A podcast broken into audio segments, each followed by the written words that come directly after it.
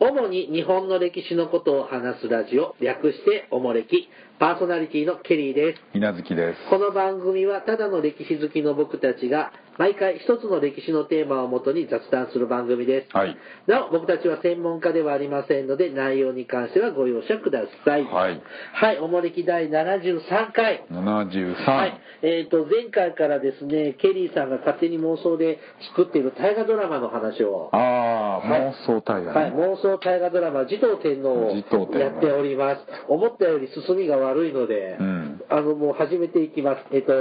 とりあえず、あの、前回は、持統天皇が生まれた645年から、天智天皇が即位す天智の即る位までぐらいですかね661年頃までやってます。うんで、おさらいです。配役を決めて遊んでおるのですが、うんえっ、と、主な出演者としまして、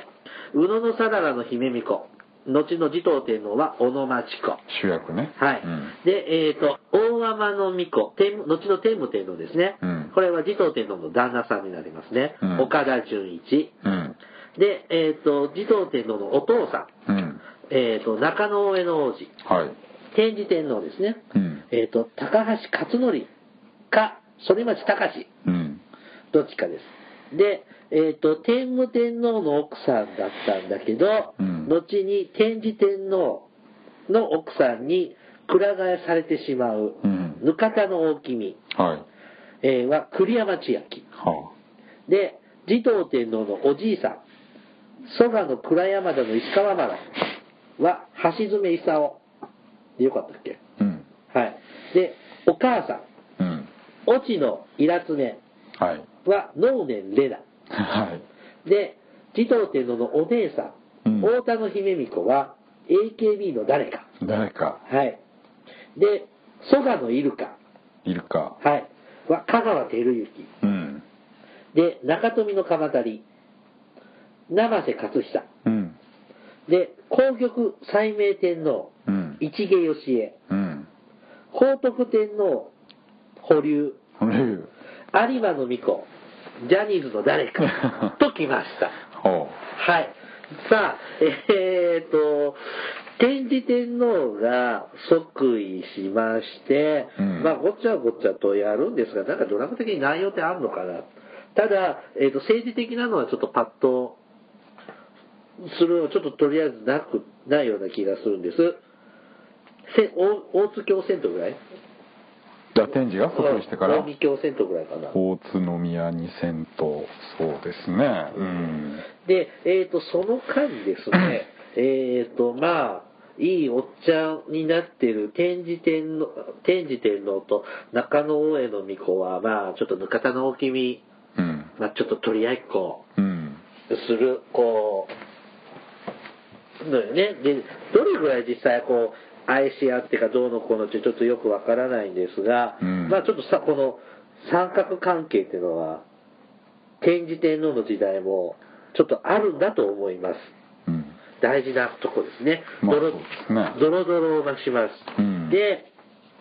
同じ頃ですね、えっ、と、天智天皇の息子、大友の巫女、氏の息子。うん天智の息子、大友の巫女うんと、大天の巫女とぬかたおぬかたの大君の間に生まれた当地の姫巫女ほうは結婚するんですよ。ほうほうほうほう。はいで、で、中野大江の王子は、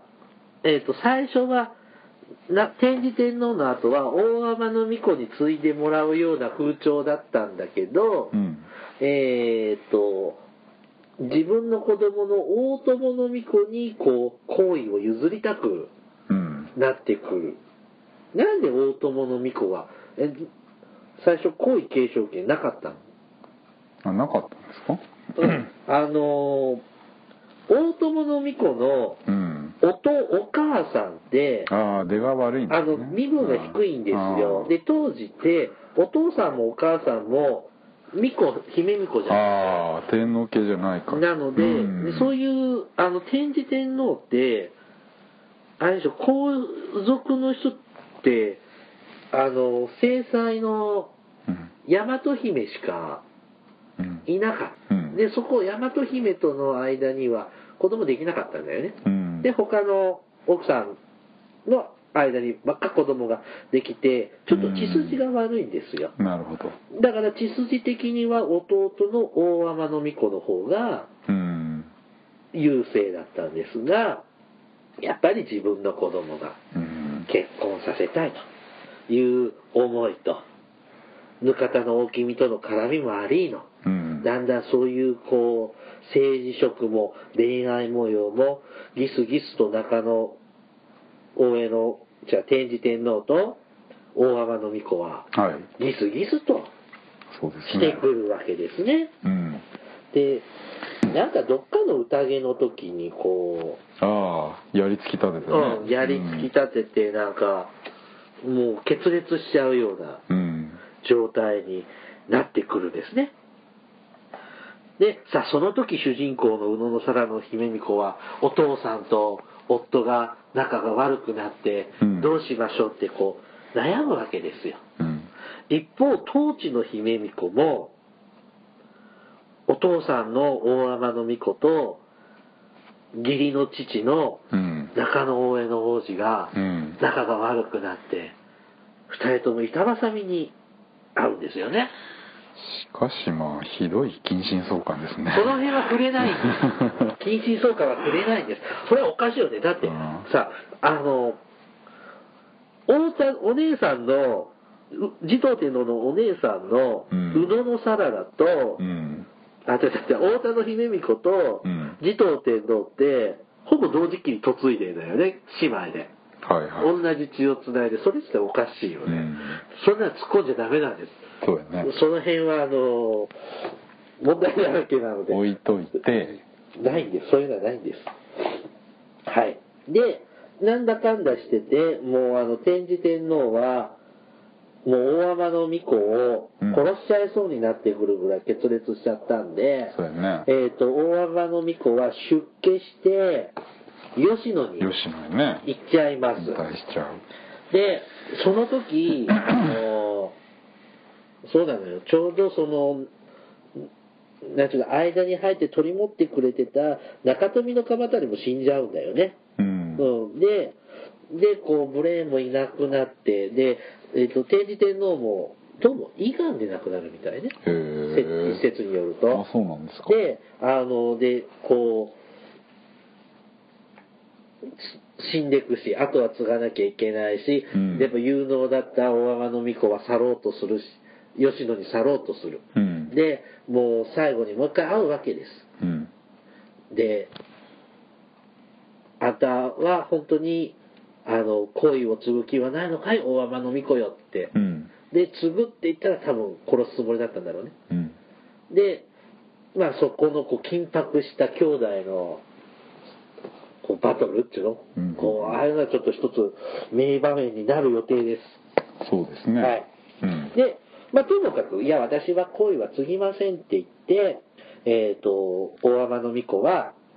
宇野のサララと、うんえっ、と、子供の草壁の巫女、まあ、後で見ますが、大津の巫女、お坂部の巫女、うん子供の主な3人を連れて吉野に行っちゃうんですね、うんうんう行んっちゃいますでその後間もなく天智天皇は亡くなっちゃいますそうですねでえっ、と近江近江教ではですね、うん一応どうどうなんだろうね大友の巫女って本当に天皇として即位したのかなまあ説は分かりますけどねいろいろあります皇文天が皇皇文天皇まあとりあえずうんえー、と、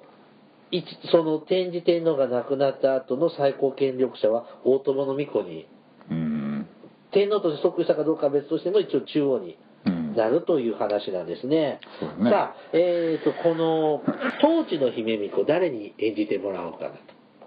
ほうと。この人もね、あの、この後人心の乱が起こるんですけれどそも、うだねうんその後しすぐ死んじゃうのよ。うんだから、まあちょっと若手の女優さんで、はい行こうかなと思って、で、ごめん、これをね、考えてた時に、えっ、と、花子と兄出てたあの土屋太鳳あいいなと思って、あ次のなんそうかに、あの、マッサンの次の決まっち朝ゃったドラの主演女うん優決まっちゃったんだけど、あ僕とやっぱ NHK センス一緒にあこの子はいいって思ったからあそうな抜の擢ですよえーあそれでじゃないのあ僕の方が先だったほんまかい僕僕の大河の方が先だったほんまかいな オファーは僕の方がで先ダメだだよった来年スケジュール抑えないと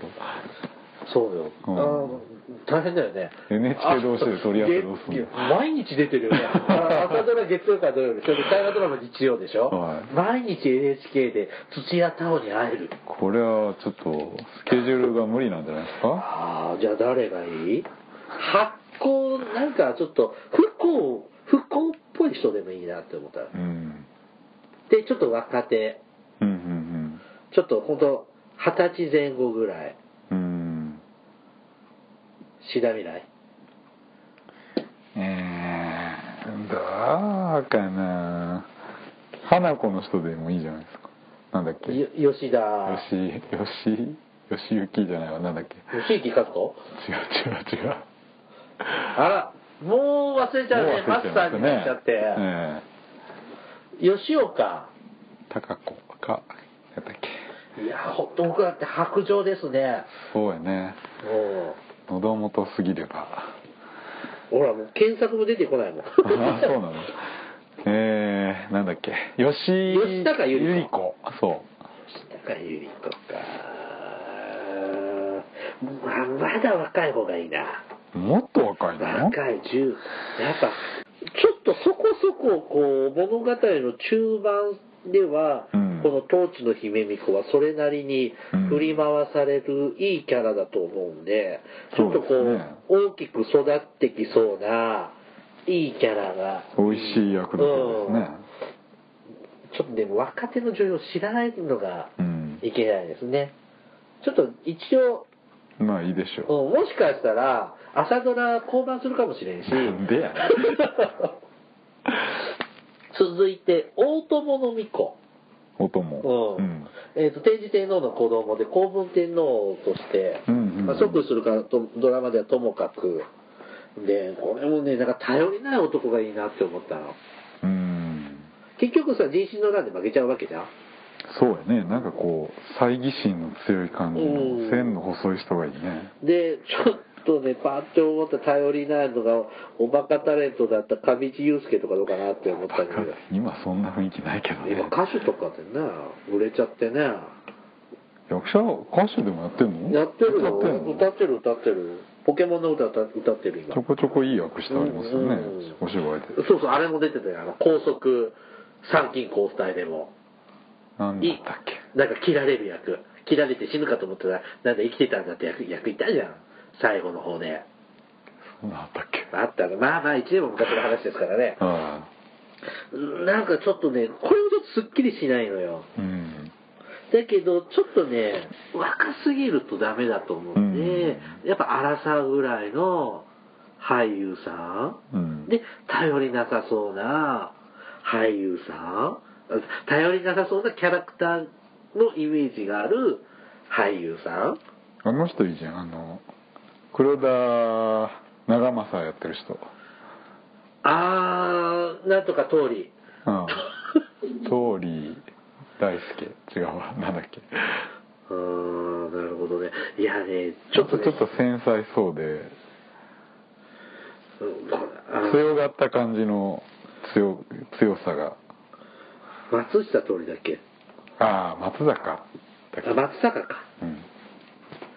あー松坂とねちょっとねそこはね避けたいもんなんで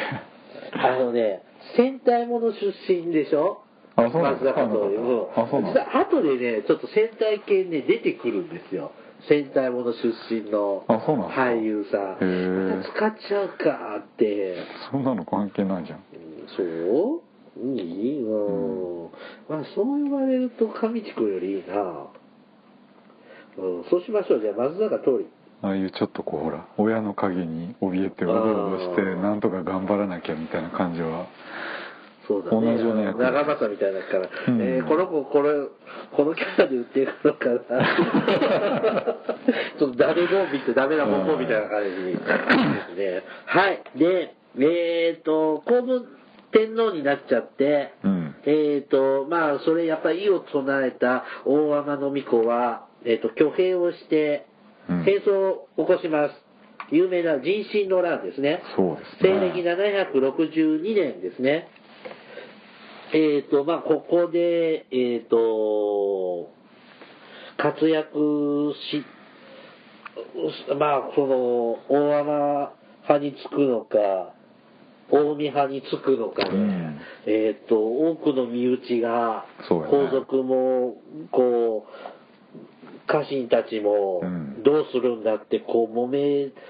つの、うんで、こう、バトルが繰り返されることになります。まあ、バトルは繰り返さないか。葛藤が悩むわけですね。見せ場ですね戦い。は、これを、人心の中で一つターニングポイントだと思うんですよ。うん25回でいいかな。ちょうど、ま、ああ夏のうん終わりぐらいに、うんで、でも、こう、児童っていうのは人生のまだ前半あたりだと思うのよ。そうやね、うんまだでも真ん中ぐらいか。いっか。ここまではずっとだってねどっちかっていうと影だよね、うん、で、ドロドロしてるのに振り回されて、私も大天の巫女に愛されたいとか、うんとか、なんかそういう、そういうのをやってるぐらいで、うん政治家にはなってないんだよ。そうだねと思うよね。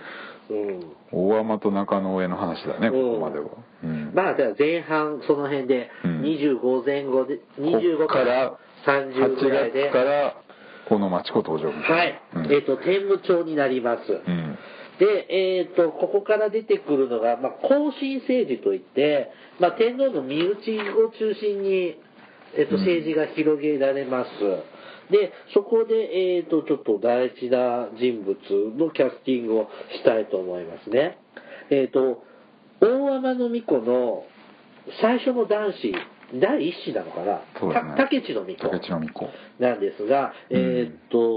これね、あの、天武天皇亡くなった後 も、えーっと、持統天皇の時代も、やっぱ、片腕としてああい、いくので、えーっと、しっかりしたい人がうんいいな、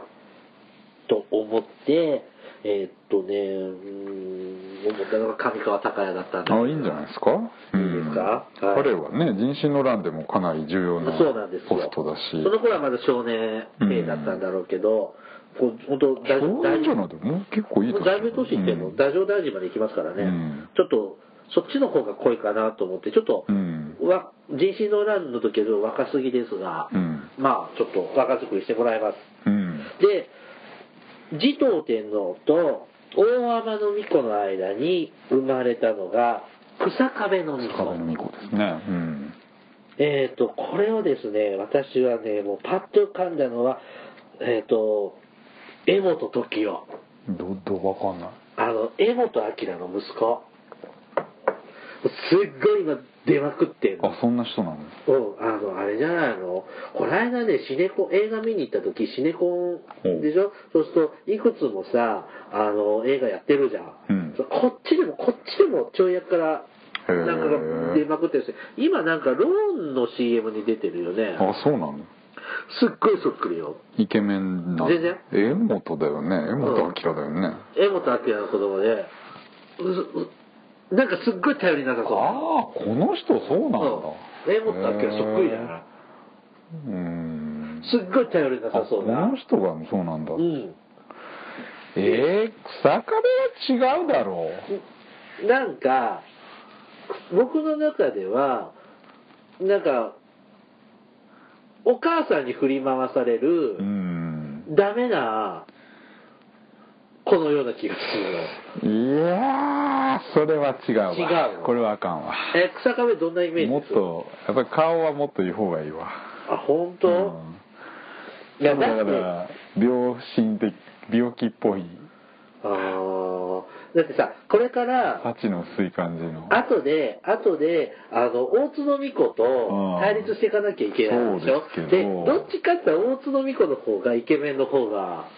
まあまあそうですよね天武はもう大津の猫大好きですからねでしょ、うんだからそれと比較してっていうのがあるーと、そこまで対するうんそうすると、ちょっと、 えもと、えもとときもいいなって思ったあーの。そうまあで、ちじゃあょっとねちっこいような、あいいですじゃあできそうな気がする OK。OK じゃで、あ飲みますで、えっ、と、大天の天武天皇と、うん持統天皇のお姉さん、血のつながったお姉さん、大田の姫美子とのうん間に生まれたのが、大津の美子。大津のみ子ねこれ、えっ、と、僕は子孫淳。子孫淳っていうのかいな。やこれもだ特急1号、特急じゃんの子。あ今赤やってる子。ああの人うんそういう名前なんですかうん、へえ爽やかな可愛いはあはあはあはあので、で、今年僕、特急じゃハマったんです。ここから抜擢。軽いなそれがいいんだよ。軽く、軽いその浅はかがゆえの謀反が出てくるんだよ。若さゆえの、あの、反乱を起こすんで、ここれいいなと思ったんだけど、ちょっとね、子孫くんね、頑張ってね、大物してあげたいの。好きにせえよ そうですか、で、あの、ちょっと待ってね、ここまでに一旦して、で、あの、まあ、後進政治で、うん大友じゃなくて、天武天皇と、まあ、うん持統天皇も政治参加して、うん近代国家を目指して、うんまあ、頑張るわけですよ。ほで、そこで出てくるのが、皇位継承問題。うそうですねで、あの、お本当だったら、天武天皇の一番のお妃様、うんせ皇后にななるはずだったのは、太田の姫美子なんですほうよ。ほうほうだけど、まあ、若くしてう、ん死んじゃって、うんで、血筋も太田の姫美子良かったんですけども、死んじゃうわけよね。で、えっ、と、妹の宇野のサララが、うんあの、本当2番目の奥さんだったら繰り上がって1番になるわけですよ。うんで、もし太田の姫美子が皇后になってたら、大津の美子がうん継ぐべきだろうし。うんだけど今の皇后さんは宇野のサララだから、うん草壁の美子の方が立場がいいし、うんさあさあ、だどっちが継ぐのという、こう、皇位継承レースがうん始まるわけですよね。で、まあいろんな、こう、応援する人たちがそうや出ねてきて揉めるわけですよねう。んで、で、天武天皇が、えっ、と、どこ、いつ亡くなるんだっけ、686年うんに、えっ、と、首長元年に亡くなります。ほで、えっ、と、亡くなってからすぐに大津の御子の変うが そうですね起きるわけですね。直後ですねで、えっ、と、大津の巫女はこれクーデターっていうのうーんこれもなんかはめられた感じでしょ実際に動いたというよりも動くだろうっていう感じで捕まっちゃう感じじゃないのあ、そうなの、うん大津の巫女はやっぱなりたくて謀反をいやーそれこそあれなんだよねウロのサララがはめたというか草壁にするために、はめたのうん、どうは、そうするとこう綺麗に死んでってほしいじゃん。自害するんでしょ、この人。うんうんなんでこう死んでいく。で、草壁の巫女がもう、確実に皇太子と、自害するんだっけ自害するんじゃないのなんかギークかなんかに流される途中で殺されるんじゃなかったっけそう、えーすすいやいやいや、自害ですよ。うんそう多分。で、二条さんに葬られるんでしょ奇襲のどっかそでれって有馬の巫女じゃあなれ有馬の巫女かいで、綺麗に死んでってもらう。で、いそやの、うんまあいいやはい、うん、で、その後、草壁の巫女も体調崩して、死んじゃう、ね、死んじゃうんです。うん終わり。さあさあ、で、誰も、ちょっと、天皇が空位にな、いなくなっちゃって、えっ、と、小生を敷くわけですね。そうですねで、ちょっとしばらく持統天皇が、あ、違う違う違う違う、宇野のさららのうん姫美子さんが小生を敷いて、結局自分で即位しちゃうのが、西暦690年うんになります。で、さあ、どっちみち、まあ、中継ぎとして、天武天皇の後を継ぐと、事業を継ぐということで、中継ぎで、まあ、位についたようなうん色合いもあると思います。ほうで、えっ、と、天武天皇の時は、えっ、と、後進政治で、うんまあ、天皇家皇族の人が中心でそうですね政治をやってますがそ,、こまでちょっと人材がいなくなってしまったこともあり、うんまあ、いろんな人物を登用していくわけです、うんで、まあ、一つ持統天皇の片腕は竹地の巫女、うんで、えー、と実は竹地の巫女もそのうち亡くなっちゃうんですよねそうやねでその後こう出てくるのが藤原の不比と。そうやね不比と舎人親王小坂部親王その辺おっさかべのみこがしばらく謹慎受けてないですね大津のみこの辺でそうでしたうんで不比と夫婦と夫婦とがもう、うん、だから引っかき回してくるような気がするんですうんでこの藤原の不人さんなんだけど僕ね藤本隆弘さんがいいなって思ってわかんないこれああのね「アンと花子」の編集長やってた人、あーはいはいはいはいはい、うん体格もいいし、あーごつい感じのあの人ねほらあのほらほらあの坂の上の雲で、うんあのロシアに留学してっていうや軍人さんの役やってたじゃん広瀬だっけをうんうんうんうんえああれの人だっけ藤本隆弘じゃなかったえ編集長の人ってなんかそうやったっけうん顔が出てこないこれあれち違ったっけあ高弘の広が違うわそうだよあの元なんか広瀬卓球の人なんかスポーツ選手かなんかでそうねそうそうそうそうそうそうそうそうああはいはいはいはいちょっとアンと花子よか花子とアンでよかった、ううーんん、であの坂の上の雲もいい役やってたと思う、うんここでこう後半活躍するうん後半からもうラストにかけて活躍する不比と不比と藤本隆弘さん、うんうんですねでえーっとあと不比との妻で、うんえーっと後の文武天皇のになる軽の巫女カルミコの乳母うんうんうでんすね、えーっとあなたの犬飼いの道代さんああこれもちょっと奈良時代まで光明師のおうん母さお母さんこれもやっぱり藤原が勢力を伸ばすんうん大きな役割を果たした人ですから後の橘の道をですね橘の諸江のおっかさんがね、うんうんで光明師のおっかさんでもあるよね、うんをちょっとここも入れとこうかなと思ってちょっと浮かんだのは浮かばなかったんだよ岩崎宏美が浮かんだんだけど諸江の奥さんあえ諸江のお母さんお母さんお母さんあそうかうんあ犬ののそうかそうそうそう話だよねはいはい岩崎宏美うん誰でもいいやと思ったの、ねうんでも30ぐらいのあー30代ぐらいの女優さんがいいかなと思ってうんまあそんな大きい役じゃないよねけどほら常にこう乳母だったら、うんこうカルノミコのそばにいいたりすると自助的にも常に映ってるような気はするじゃん、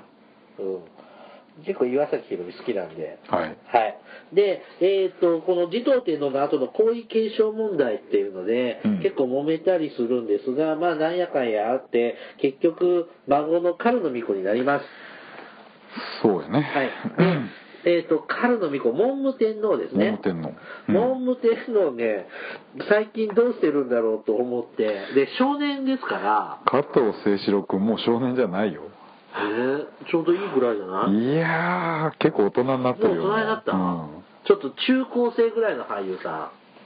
んがいいなって思ったの。うんどっちみち24ぐらいで死ぬもんね。うんもう、え、もうそんな大人幼い目でいいんじゃないいやだってもういい年でしょ彼もまだ高校生ぐらいじゃない高校生あの感じじゃないよあなたの思ってる加藤清史郎じゃないと思うよ多分え、本当現代の姿はねそうなの、うんあら。え理髪な子役っていう感じじゃなかったよもう、あ、そう。うん、頭が立った感じって言ったら怒られるけどいい子いるでしょこれは男の子で今誰売れてる感じの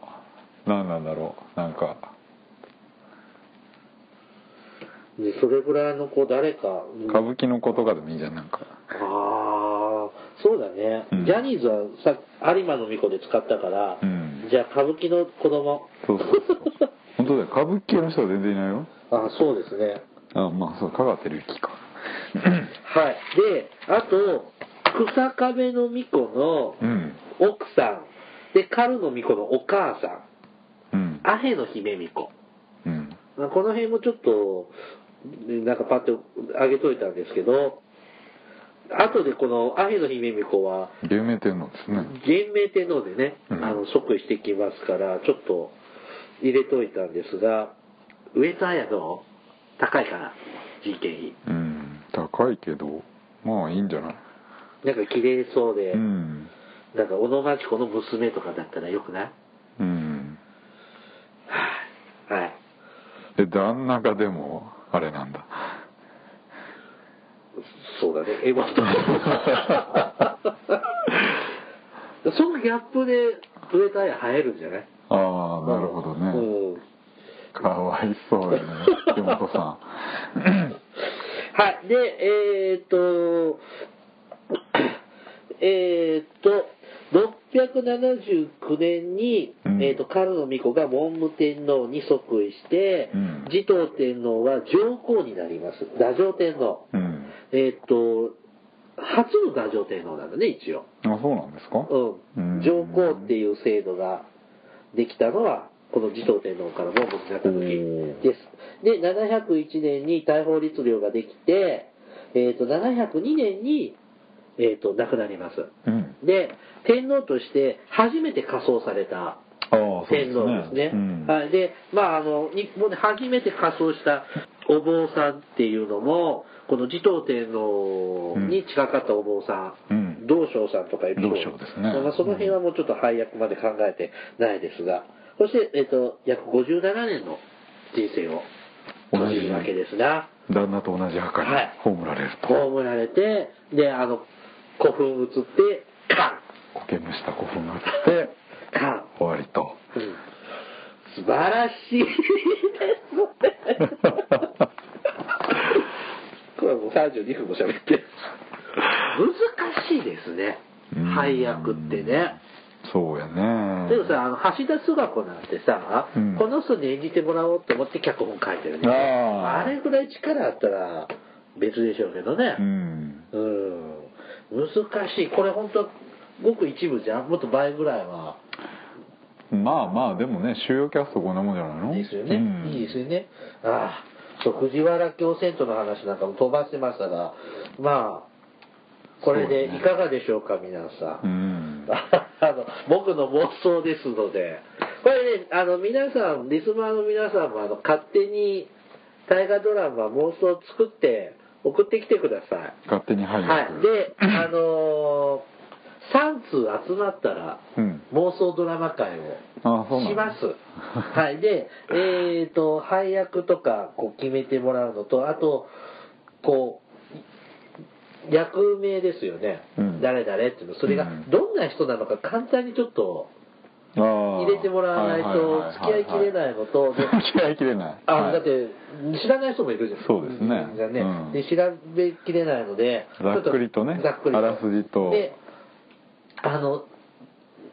大体2、30人ぐらいまでにしてください、キャスティングは。うんじゃないと主だった人とうんそうそうそうあらすじをそうそうそうそうそう。そういうのを作ってください。意外といい暇つぶしに。年表みたいにしてくれるといいかもしれないねいいですねその主人公をこうはいね、うんで、3つ集まったら、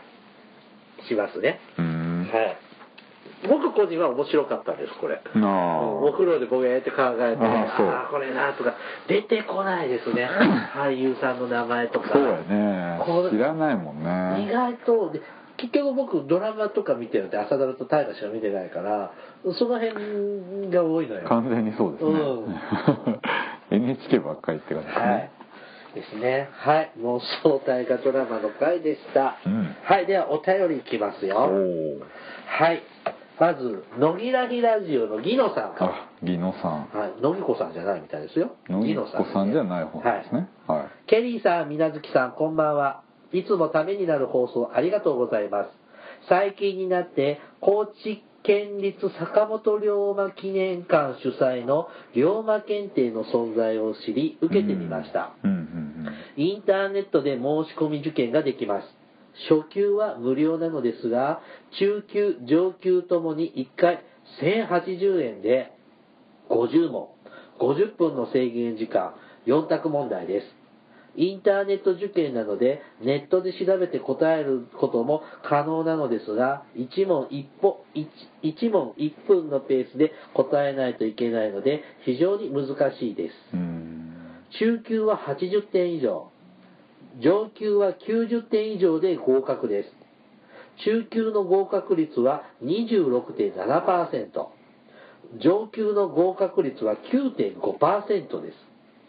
中級に合格すると合格証と記念品、えー書籍とコップのどちらかが選べるそうですこれ記念品がもらえますうん上級に合格すると死ぬまで坂えー龍馬記念館の入館料が無料になりますへへさらに龍馬知識普及のえー龍馬知識普及大使の称号ももらえます上級に100点満点で合格すると高知または京都旅行がもらえます中級上級ともに名前が記念、えー、と龍馬記念館に掲示されますで中級はギノさんね中級は一発で合格したそうです、おおすごい中級は龍馬マニアなら答えられない答えられないといけないレベルですが、うん結構難しいですあの時代の人物と出来事を把握していたら大丈夫です上級は2回挑戦したのですが散々たる結果に終わりました上級問題はとても難しく例えば龍馬の兄が歌会に参加したという記述があんな、えーごめんなさいね龍馬の兄が歌会で参加したという記述があるのは誰の日記かとか龍馬が何て言うんですか三岡三岡三岡ですかね三岡八、龍馬が三岡八郎をお訪れた時に着いた港の名前は何かとかですどう調べたらそんなことがわかるんだという問題ばかりでした何度でも挑戦できるので財力が許すが限り頑張りたいと思いますお二人は何かこういう歴史の検定試験受けたことありますかといただきましただからねギノさんね高知に行ってたうんああで愛媛の方うでん、した今ね配信されてるポッドキャストで、うんあの喋っておりましてうんこの龍馬検定何ですかこの合中級で合格率26.7%って4分の1うんきつくない上級なんか10%ないんだよでもネットで受けれるんだね行かなくても1080円ですよね行かなくていいんでしょううんん1085でも50分とかなきゃいけない、今日ダメだったら明日受けてもいいわけうん、 1080じゃない円の払えば同じ問題なのそれでもそうでしょうね全まあ5パターンぐらいとかでしょうねうん、そんな自動車の免許みたいなでもそうそんな毎回違う問題だけにいかないでしょねえこれ難しいじゃんお兄さんが歌会に参加したのは誰のこんなのもなんか問題のための問題って感じですね誰でも作った人がいるわけでしょそりゃそうでしょうけねどえマニアのマニアのマニアなんでしょうね、だってギノさんすごく量の詳しいですよねいやーすごいですね中級でも一発合格なおんて、ーうんえマニアなら当たり前っていうのはどのレベルなのか僕よくわかんないですけどあ僕じゃ絶対ダメだと思う初級でも自信ないもんうーんいや、怖っすごいですね。1080円。もう、相当つぎ込んでるわけですね。まあまあ、あの、パズドラばっかりつぎ込むとか思えば健全なのでしょう。まあね一生ただになるでしうょん。でも、京都行かない。あ、京都じゃない。京都じゃない高知行かない。高知だよ龍馬記念館で500円とか、それ1000円ぐらいで入れるよね。龍馬記念館誰だっけ桂浜の桂浜の上の、あれでしょあー丘の上のあの、絶対行かないな行ったことある龍馬記念館。あ行った俺も僕行ってないんだ俺もよ一回だ行っかたことあるけらど桂浜とあの坂本龍馬の像と、んあの犬戦う刀剣刀剣センターとかねああの辺うろちょろするだけでであの上まで登っていくときついじゃないですか坂道も階段も、でバスだとまたそこで降りるのもそうやね馬鹿らしいじゃん二駅ぐらいだねうん寄らな寄ったことないんですよ ねもうちょっとあれ京都駅の近くっていうので高知駅の近くにねあなんか龍馬記念館龍馬の聖火のとこにもなんかあるよねあ資料なる館ほどそれは行きました、うんうんそれはなんか高知城の近くだったからそうそうそうあ歩く範囲だから行きましたけど龍馬記念館行ってないんですよ今なんか昨日テレビでやってたけど桂浜の銅像の横に櫓が組んであってなんかイベントでねあるらしいですねあれいいですねちょっと見たいねえーっとでもこれ上級合格したら京都か高知旅行だっていいな京都の人やったらどうなの高あ知ー高知行ける高知の人やったら京都京都いいなあ高知行きたいなこう水芸うまいよねお酒うん日本酒水芸ああああようようクジラようクジラんはいえー、なんか検定とか起きたことありますー歴史ものはないね 君のなんか資格そのその仕事関係の試験を受けてるけど、そうやねれえ歴史検定も受けたことない歴史検定もなそうないんですよあれ今もやってますよねいやってるねうーんうーん受けないね、うんダメだねうーんだ地元とかでもありますよねこう地元あるあのるあるあ町るの検定とか全然興味わかない好きな人はなんかマニアみたいなねいけますよねいっぱい持ってるでも歴史古い町だと京都とか奈良とかだったらさあすっごい難しいだろうなんかふ勉強する量が多そうだかあらあ京都東京は大変だね奈良奈良も大変だと思うあーまあまあちょっと私たち意外と不勉強なんであ細かいことを言われるとうんねでもこうやってね情報交換で番組通して教えてもらうと面白いのでね、うんうんまたゲロさんあのー上級合格して100点で取ったら京都と京都旅行あ満点なの満点だったらあ満点、へうんえだからこだって旅行旅費ってさ北海道の人が受けてさ合格してもさ高知までさ出してくれるのかねどういうレベルだだからそれぐらいとかだそれぐらい合格できないだろうっていうのがああ売りなんじゃないですか5万ぐらい突っ込まないといけないとこ受かったらあの100点取れたら連絡ください、うん京都ぐらいだと私も行きますはいさて続いてのび太さんのび太さんはいケリー様水無月様こんにちははじめまして、はいカメラマンをしていますのび太と申しますほうカメラマンといっても特殊なもので古文書とか古文古い書絵あ古文書とかうん古い絵図その他文化財を撮影していますへ国え宝に指定されているものも間近で拝見したこともあります何これこういう教科書とかに載せたりするようなそういうものを撮るってこああ資料の保存とかでしょうねときいっやここんな仕事あるんだねカメラマンといろいろあるもんねあいいなえー、と仕事柄歴史に興味はありますがこだ好みは古代ですうん最近は遺伝子の研究で日本人のルーツがかなり詳しく分かってきているようなようで、えー、と興味深いですねさて先日出張で備前市うんに行った際に海産物の販売所トレトレセンターで、うん大河ドラマ誘致のための署名用署名用紙が置いてありましたほう山田邦報告学報国うんという人物推しでした、うん人物推しでした幕末の学者で藩の財政を立て直したとのことですが地味ですねうん2人はどう思われますか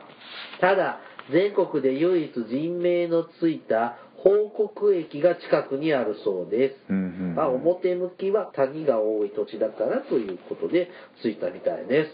それではますます楽しい番組を期待しています頑張ってください推進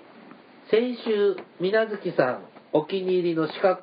香川県四国香川に出張でした、うんうどん美味しいですねと美味しいですねまたうどんマニアですね、うんありがとうございますありがとうございますえー、っとこのしまずこのカメラマンのお仕事もいいなこういうの、うんなんかね「探偵ナイトスクープで」ほうあの南方に戦争にほうほうほう行ったお父さんがほら家族に手紙を送ってくれるじゃない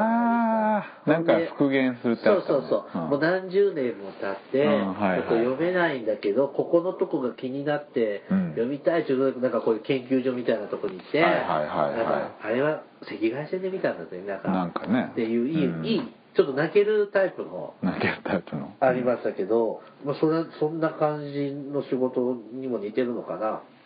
ここもなんて近くで見たことないガラス越しガラス越しはあ生でああそうですかふーとかできるような距離にはないよねうーんいいなこういう仕事っていいな見学とかさせてくれないのかな見その様子こをうこういう時にさあーのび太さんケリーさんやりますからどどこのカメラ屋さんなんでしょうね来てくださいって言ってさそうねわけのわかんないやつはダメですよねえなんでこんなおもれきで日本史普及してるじゃないですヘかックションとかど こだかあーやりそうですねしうんああなんか特殊な資格とかいるのかなどうなんですかねえー仕事にも興味ありますが、えーとうん備前備前市で岡山県そうよね東側ですね岡山県備前市では山田報告うんですねえーっと NHK 大河ドラマ「雲中の飛竜山田報告の放送要望」というえーっあもうと題名も決まってんだみたいよなんか小説かなんかあるのかな地味だなえー、と文化年間に生まれて明治10年まで生きて幕末におけるうん陽明学者だって、両名学ですねえー教育者政治家財政改革まあ、うんまあ何でもですねで岡山県高遠市高橋え高そうじゃない高橋でしょ高橋、うん高梨高橋高橋市うんを見事にあそこその辺の藩を見事に立て直した希代のうん藩政改革者ほうほだそうですね。さらに徳川慶喜の、ごめんなさい、俺、これ字が薄いって読めうな江い。戸幕府重臣を務めた藩主板倉勝清の顧問役として天下に名を馳せていましたはあ私たちは山田報告の改革理念とその手法に学びながら混迷を増す現代日本にあって夢と志を持ってあらゆる困難に対処し新生日本の機運が高まる機会となることを願い平成27年を目標に NHK 大河ドラマ放映の実現を目指し全国の皆様からご署名をいただいておりますとそうなのほうなんかさ、経済改革幕政改革系のなんか人気あるね。なんかお便りでも、あーヨーダが好きとか、ね以前読んだのがなんか、ごめんなさい、ちょっと、んだなんかありましたよね。そうそういう人の、細川議員だよあそうそうそうねんとか。そういう実勢だからね今そういう世の中の雰囲気をやっぱり感じるあれなんじゃない主人公ごめんなさいね未然の方ね主人公扱いにくそまあ幕末全体の中で抑うえんねやるかっていう話ですよねうーんそれこそなんだっけ今年の大河だってあんまり名前は知られてない人そうだよねでもこれで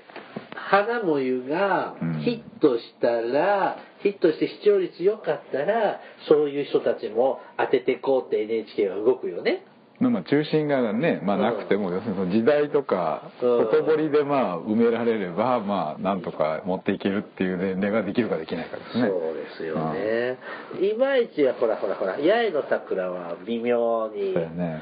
だったので、うん八重よりももっとねマイマナイーナだーからですねねあこの間ねちょっと明治時代をぶの岡山県を舞台にしたうんちょっと映画見てたんですよー、明治の岡山を舞台にした映画うん、岡山孤児院って知ってる知らないああいや知ってるよあ知ってます、うんあはい偉いねあの石井十字って言ってねはい後半で初めて孤児院を作った人の、はいはいはいまあ、歴史映画映画みたいなへえそんなのあるんですかうんあの見てて新島城出てきたああ小何度も見てたけど田切城あ違う 全然ちょい役でしたけどちょい役うんだからその岡山個人でとかから同志社とか、うんやっぱこういい行くように行かせてもらえるように協力してくれたああなるほど大河とは出てなかったけどもおおーこ,、ね、こういうのあるんだろうね、うん、ごめんなさいまず山田報告さんは初めてあ名前を本当ですか聞いたうん駅名結構有名じゃんそうなんですか唯一え山陽本線うん白尾線かなこれ小惑星に山田報告ってあるね